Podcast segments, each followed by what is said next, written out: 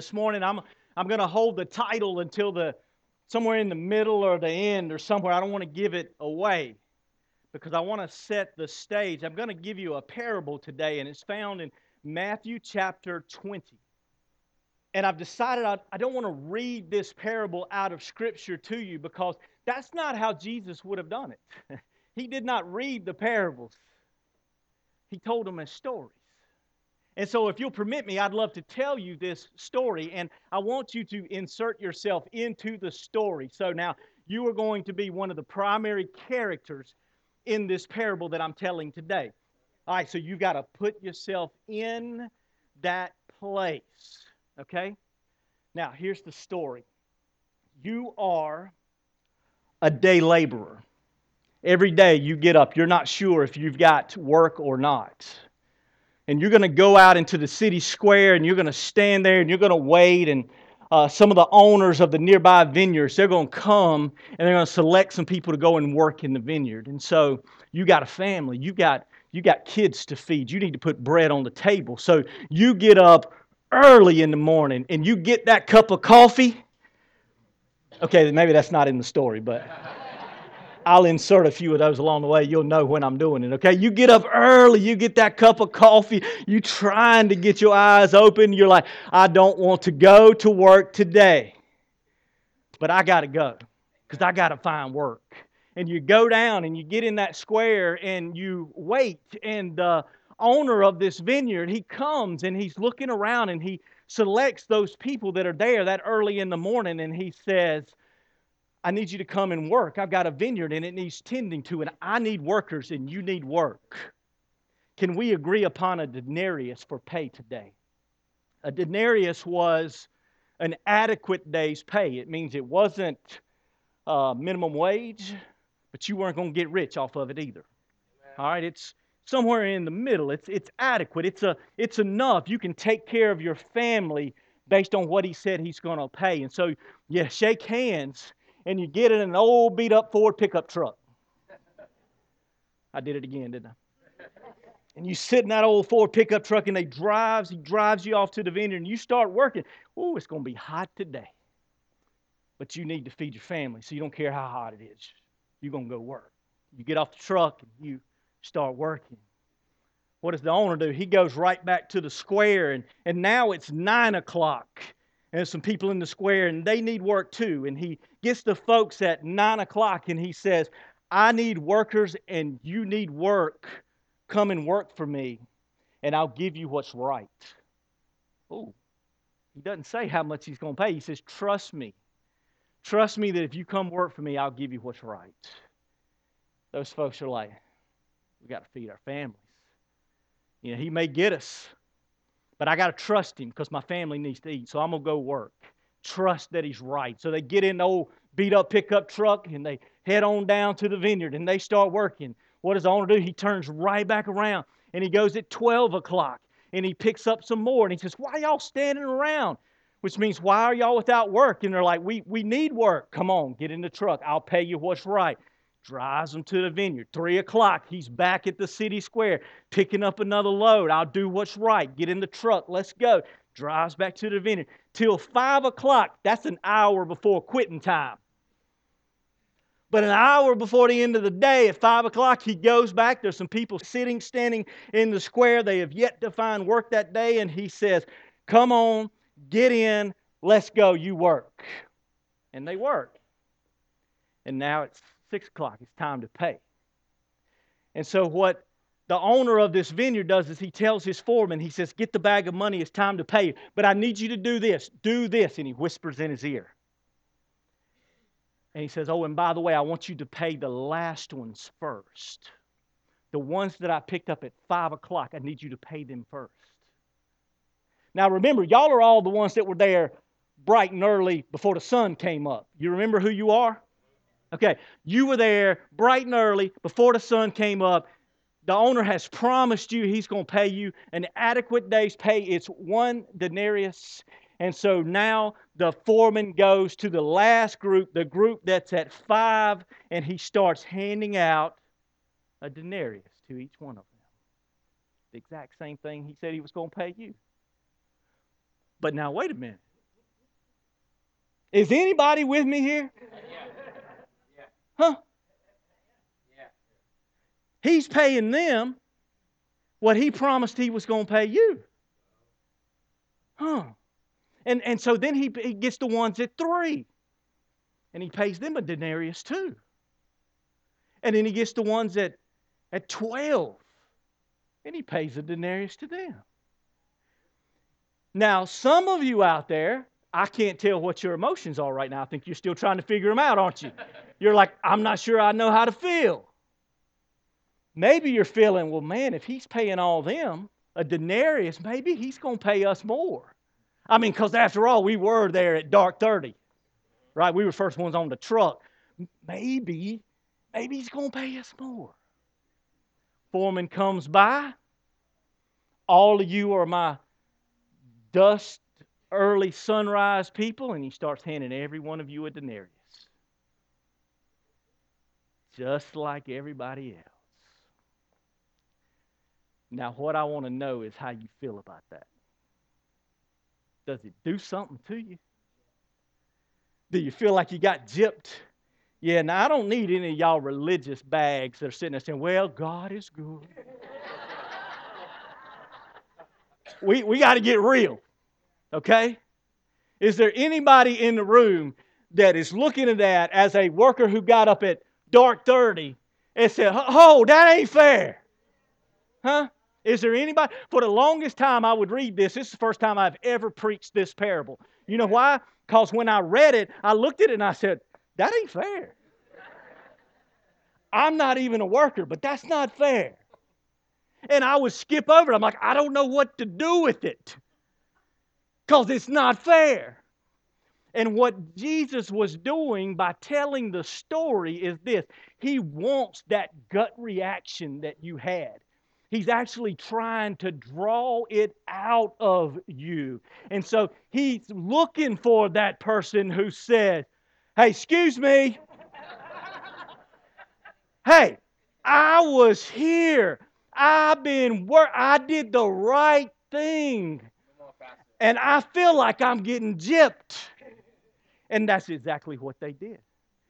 The workers went back to the owner and they said, that ain't fair. It's not right. And the owner looks at them and he says, in verse 13 of verse 20, he says, I did you no wrong. Did you not agree with me for a denarius? Take what's yours and go. But I wish to give to this last man the same as you. Is it not lawful for me to do as I wish? Well, what is my own? Was it his right? Did you not agree? But you look and you go, but it ain't fair. He's not fair. And he says, Or is your eye envious? Because I am generous. And then he presents this truth. So the last shall be first, and the first will be last. Mm. Man, there are times when we look at things in life, our culture pays a lot of emphasis on being fair we, I think, more than any other culture, have a fairness meter on us. And we can sniff it out when we feel like someone is not treating us or our own fairly. Have any of you ever run to the teacher? We got some teachers. I bet y'all gonna say amen. Any some of our teachers. Anybody ever come to you and the thing that that parent wanted to discuss with you is something wasn't fair.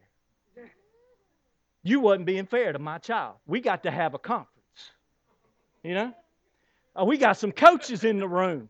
Oh, I bet y'all ain't ever heard any coach that's ever got a child that's played ball. It don't matter if he was Don Mattingly on baseball. They're going to say, only reason that child's playing because his dad the coach. it's not what? Fair. Fair. Knowing our little kid ain't ever been good, ain't ever going to be good. the coach's son's twice as good as our kid, but it ain't fair. Hmm. We get in the workplace and we find out that somebody's been making a little bit more money than us. And I'd be doggone if we don't work harder than them. It ain't fair. So we quit. I ain't got to work here. I ain't got to put up with this. It ain't fair. And at some point, we forget that our mama or our grandma told us when we were little, they said, Son, life's not fair. But we look at God and we're thinking, surely if there's any place you can find fairness, you can find it in God. And then we look at God sometimes, and I'm going to go and say it because you scared you're going to get struck by lightning. But I know I'm speaking for you, not for myself. I would never say this. but we look at what's going on and we not only say, it's not fair, we say, God, you're not fair. God, you're not fair. And you see, the problem is we can't ever define what fairness is. Because fairness is subjective. What's fair to you is not fair to me, not fair to somebody else. What is fair? But we will point our finger at God and say, God, you aren't being fair. Can I tell you something? That when we enter into that place where we have evaluated the situation, what we've done is we have put ourselves at the center of the universe. We have set ourselves on the judgment seat of Christ. And we have measured things according to what seems right to us. Oh, and we've started to grumble. In fact, you'll see it over in verse 11. It says, When they received it, they grumbled at the landowner. Any of you ever grumbled in your prayers to God? Can we get a little, can we get a little personal for just a moment? Have any of you ever grumbled at God for some stuff that was going on? You know, you just start complaining a little bit, start fussing a little bit. It's interesting about that word grumble. It's the same grumble of the people of Israel in the days of Moses. Now, if any of you know that story, you're like, oh, oh, I got to get my act together because it is when the people of Israel began to grumble. They said, It was better when we were back there eating cucumbers and onions. When they began to grumble and they said, We don't have any food. When they began to grumble and they said, We don't have anything to drink. God began to give them manna and God began to give them quail. And after a while, they began to grumble because they said, We've been having manna and quail every day. We're tired of it. And they began to grumble. Can I tell you that when you grumble, you have taken God, you have tried to remove him off the throne, set yourself on the seat of judgment, and now what you have done is you have given place to the devourer. You'll find it throughout Scripture. Can I just warn you? A grumbling people is a people. The real danger is it, it's more dangerous than lying. Not that I'm saying that you should lie, but it's, it's more dangerous because what you've done is you've placed yourself in the position of God, and now you give place to the devourer. So I want to know if there's anybody in the room that feels like they've had some stuff devoured, if they feel like they've had some stuff destroyed. And I want to ask you have you been grumbling? And if you've been grumbling, I'm going to give you an opportunity you can do it right now, as a matter of fact, to say, Lord, forgive me. I'm sorry. Yeah, I, I think we shouldn't stop. We shouldn't wait for me to have an invitation at the end because I might forget. I, I think we just need to stop right there and say, God, I'm, I'm sorry for my grumbling. I'm, I'm sorry that I've looked at you and said that you weren't fair because I didn't know what I was talking about. and, and I was being selfish. And so, God, I want to ask you if you'll just forgive me. Forgive me for my grumbling. And I believe that what you'll find is when you repent of that grumbling, that now you have taken the authority of the destroyer and the devourer, and now he can't touch you. What you have to replace it with is thanksgiving. We're coming up on that season. Yeah, it's a good time to have these messages because we're coming up on a season that says if you want the devourer and the destroyer to leave you alone, stop grumbling and start praising. That was better than the amen I got. Now you need to switch characters. Can you change characters now? Okay? Anybody still want to be that group anyway? Nah, I to be that group anyway. So let's change characters. And we can. It's the story. We can put ourselves wherever we want. Let's be that group that showed up at the last hour. And the question that is asked when the owner comes back is he says, Why are you standing idle in the market? Now, there's probably still some of you, you haven't been able to switch gears yet. You're still working on fairness because that's still very important to you.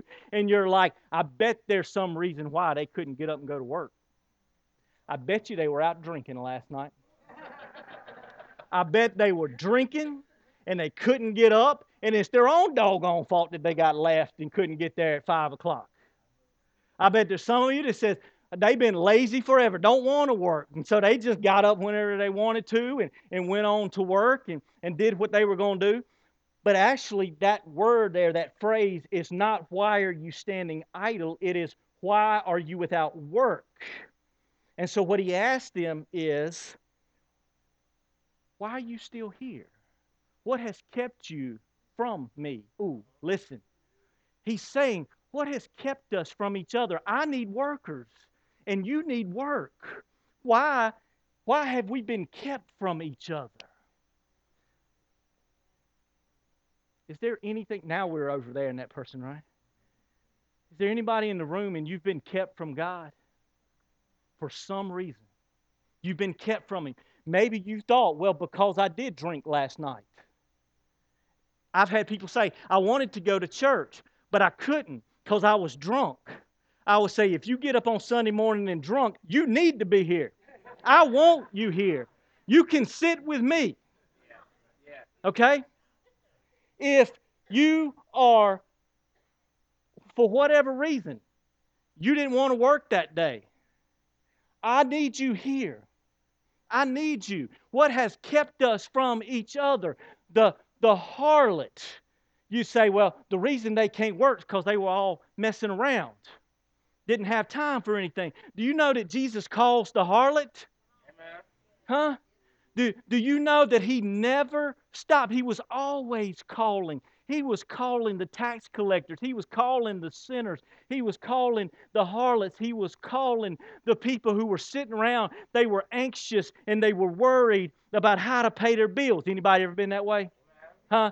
Everybody else was working, but you couldn't find work. And so what'd you do that day? You spent the whole day worrying. You spent the whole day anxious because you knew your kids were hungry, but you didn't know how you were going to pay for them today. And so the owner, he comes to you and he says, What's been keeping us from each other? And he doesn't even let them answer the question. Do you see that? He, he does, they don't even get to answer the question. It's almost like he says, I don't really care what kept you from me. We're together now.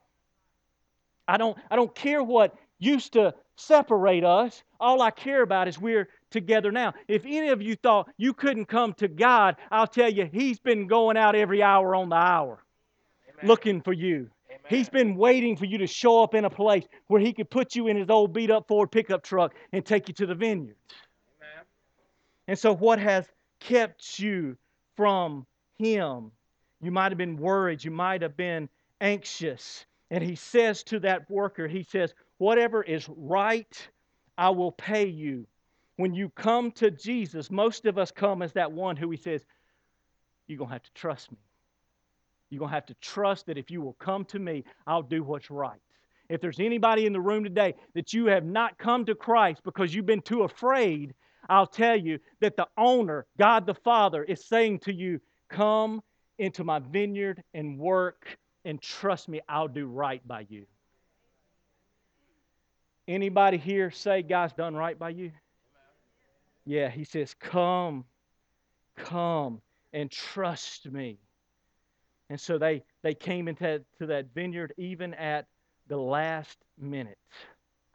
And when he pays, that is the part at which everybody's heart should get torn.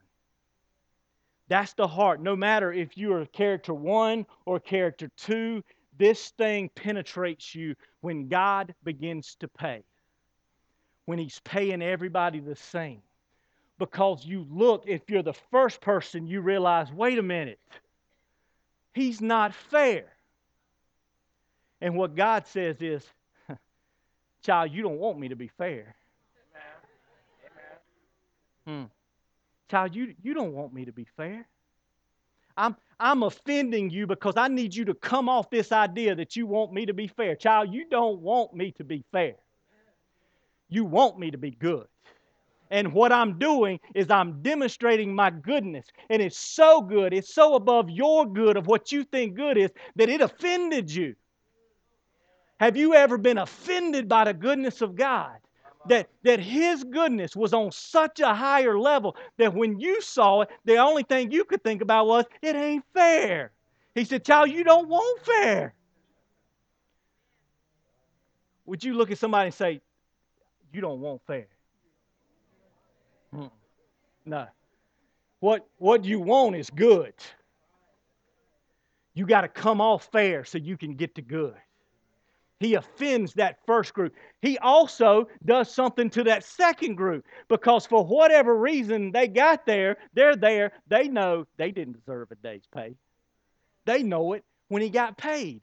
When, they, when he put that day's wage in their hand, they knew they didn't work but an hour. They knew they weren't out there in the hot sun, and he gives it to them, and they go, Wow, what kind of person is this? Who, who is this person who, who would give me this much that, that I don't deserve? Which takes us to why this story is told anyway. In Matthew chapter 20, if y'all have been there, I want you to turn to verse number 1. Look at what it says For the kingdom of heaven is like. You know why Jesus told this story? Because he needs you to understand how the kingdom operates. But beyond that, you can learn how the kingdom operates, but never get the king's heart. Mm. Mm, you, you, you thought I was somewhere in between. You didn't catch that, did you? I'm going to say it one more time. You can understand how the kingdom works and yet not have the king's heart he tells this story so you'll know the heart of the king, so you'll know the heart of the Father. And the heart of the Father is this God is not fair, God is compassionate. Compassion and fair are two different things. God says, Don't look for me to be fair, look for me to be compassionate. And that's why these first workers or these last workers get paid the same amount of money. God is not fair, He's good. He's generous. He's better than fair. God says, I need you to see that I'm a God of inclusion. Hmm. How many times has the church, in its idea of trying to be holy, excluded so many people from the gospel? Hmm? You get it. You're nodding. You understand what I'm talking about, don't you? How many times has the church obsessed over its holiness and over its justice that it kept people from God. How many people are we keeping from God because we want them to get what's fair? Can I remind you, you don't want what's fair. I I've surrendered my desire to want fair anymore. I'm like, God, I just want good. You're good. I want you, and I want goodness. How many people have we kept out of the church? They don't even think they're welcome here because we've excluded them. God is not a God of exclusion, God is a God of inclusion. It's like family. Some of y'all know what I'm talking about. Y'all, some of y'all go and do all the work, make all the money, come home, do all the food, even half do most of the dishes, and then you got some kids, and they didn't do much of anything, and you didn't look at any of them and say, you know what, we're being fair today. I have done all of the work, I will get all of the food. That'll show you. Does any parent do that? Huh? Huh? No, you did all the work. You went and bought the food. You worked for it. You put it on the table. And then you ask them, Can you help clean up? And they go, Oh, I can't believe you asked me that. You know? And what do we do as parents? You know, after a while, you get older and you can't do as much. And the family look at the older ones of your family and go, Look, you can't cook like you used to. You ain't coming over for Thanksgiving. Huh? No, see, the family works like the kingdom of God. Can I tell you, the kingdom is not a business? The kingdom is a family. Amen. And a family is inclusive. A family says, I know, Ooh, you've been rough. You've been hard to live with. But you family. And so come on in. God is saying I'm, I'm inclusive. The kingdom of God is inclusive. If you've been trying to keep some people out of the kingdom, maybe you need to see if you can find a way to help them get in. The kingdom of God is merciful. Last week, Pastor D preached that message. That was a good one. What's following you? What's following you? Yeah, goodness and mercy is following you. God is saying you don't want fair, you want goodness and mercy. What, what you want is to know that you can find a way to get to Jesus, that Jesus will find a way to get to you, and you won't get what you deserve. That's why he was welcomed among the tax collectors and the harlots and the sinners. And it's why he wanted to go eat there, it's because he wanted them to know, I love you. I want you to be a part of this family. I, I think that we're most like Christ when we're welcome among the ones that most people want to see get what they deserve. And we're going and we're presenting mercy. He's merciful. He causes the rain to fall on who? The just and the unjust. And there are times where that, that offends us greatly. I'll tell you something real quick. Uh, we've been praying for a young lady. Her name is Deborah. Her mother and her mother in law sit on that back corner where Jimmy is this morning uh, Miss Betty and Miss Juanita, she had leukemia, and she, we've been praying for her, and she it turned, and we thought things were getting better. Last night at 11:30, she passed away. Deborah's been in church for years, had taken her, you know, some grandkids on, and, and just a beautiful, loving person. And it's in a moment like that that if you're not careful, you'd say, you know what, that ain't fair. That woman followed Christ, loved the Lord. That ain't fair. There's a bunch of uh, people in prison, murderers and rapists and stuff, and they don't ever get sick with leukemia, do they? You see where our mind can go? Pastor D preached a, a funeral, was at a funeral this, this weekend for a young girl who was, what, 16? 16 years old, dies in a car accident. It'd be easy to look and say, that ain't fair. That's not fair.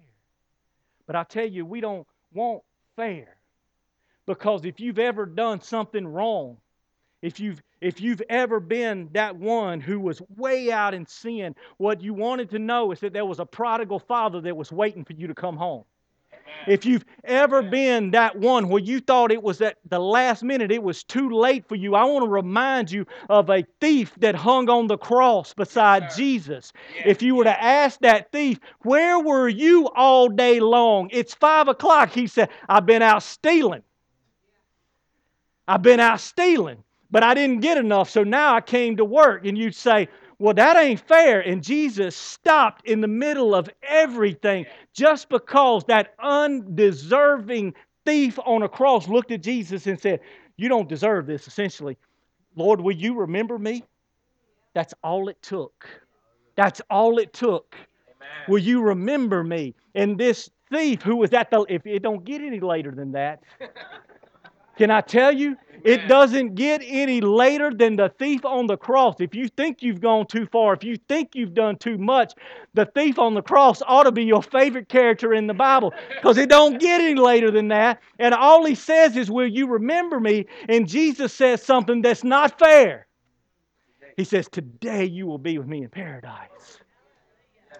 You see, God ain't fair. He's good. And that's better than fair. In fact, I don't care what we've all done. Are there any of us who's deserving? That's the point of the first shall be last and the last shall be first. It was brought up by the rich young ruler who looked at Jesus and said, What do I have to do to get eternal life? Jesus said, You need to sell everything. Come and follow me. And he went, Ooh, I can't do that. And so he left, and Jesus told him that because he wanted him to know that his affection was not for Jesus, it was for money. And he left. But then Peter looks at Jesus and he goes, Oh, I got a question then. And the question I didn't tell you about before Jesus tells this parable is Peter has this question. He said, But, but Jesus, we've left everything and followed you. So what's going to happen to us? Now, I don't know how he asked it. He could have asked it this way Lord, we've left everything. Is it enough? Huh? Have, have we done enough? Any of you ever do that? Have I done enough? God, have I done enough? Have I served enough, read enough, given enough? Have I done enough? Maybe he asked it that way. Or maybe Peter asked it this way Jesus, we left everything. What's going to happen to us?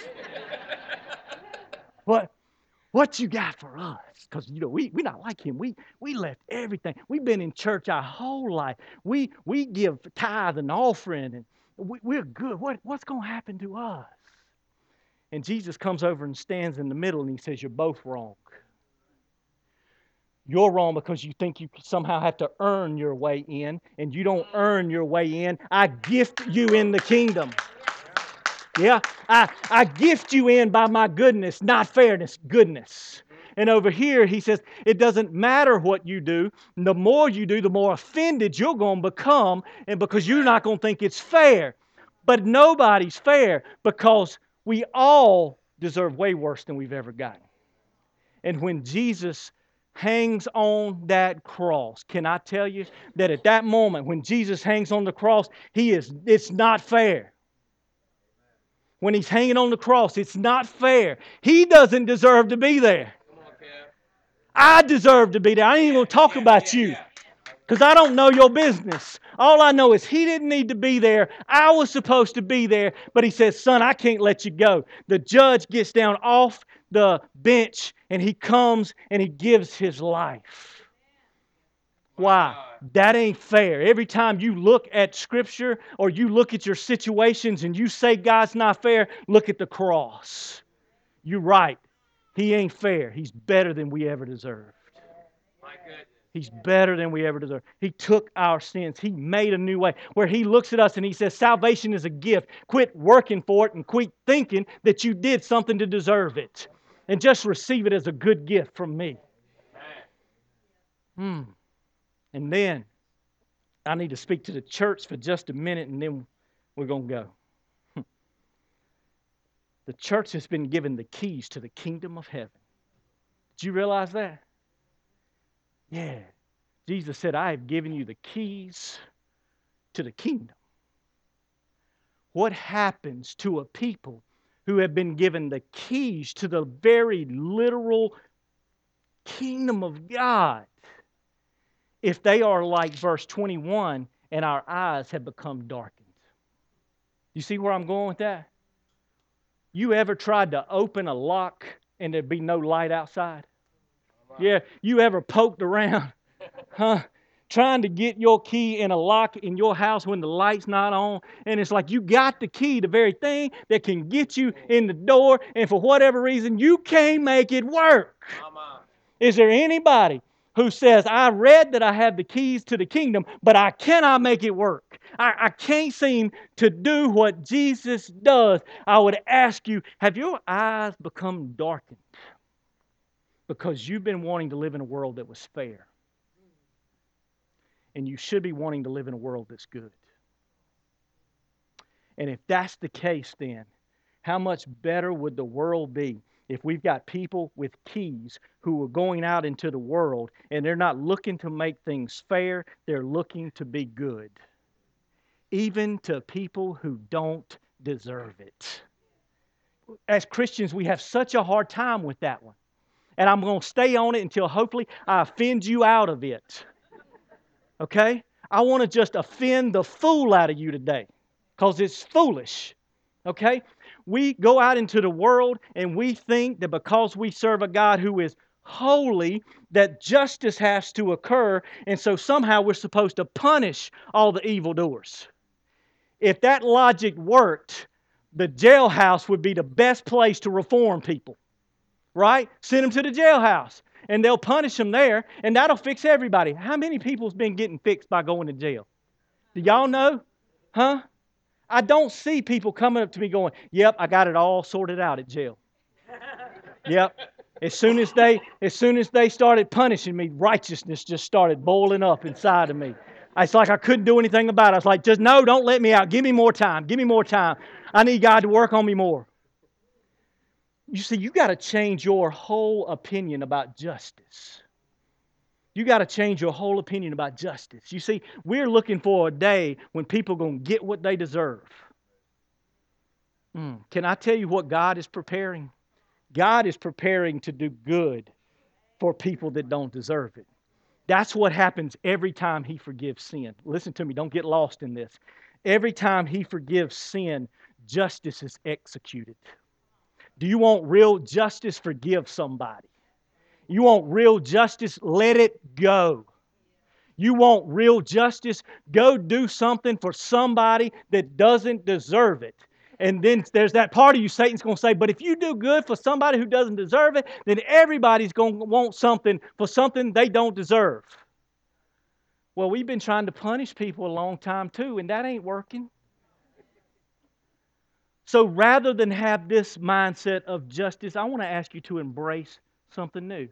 I'm going to leave the church with this one assignment that Jesus would look at you and he would say, Go and do likewise. Go and do likewise. What does that mean? Go do something nice for somebody that don't deserve it. Go and go and show mercy for someone that the rest of the world is wanting to punish. Go and love on somebody that everybody else wants to keep at arm's length. You go love on them, and I will tell you the kingdom of God will come and it'll come in power. You know why? Because that's the heart of God. God ain't fair. He's good. You don't want him to be fair. And the world needs him to be good too.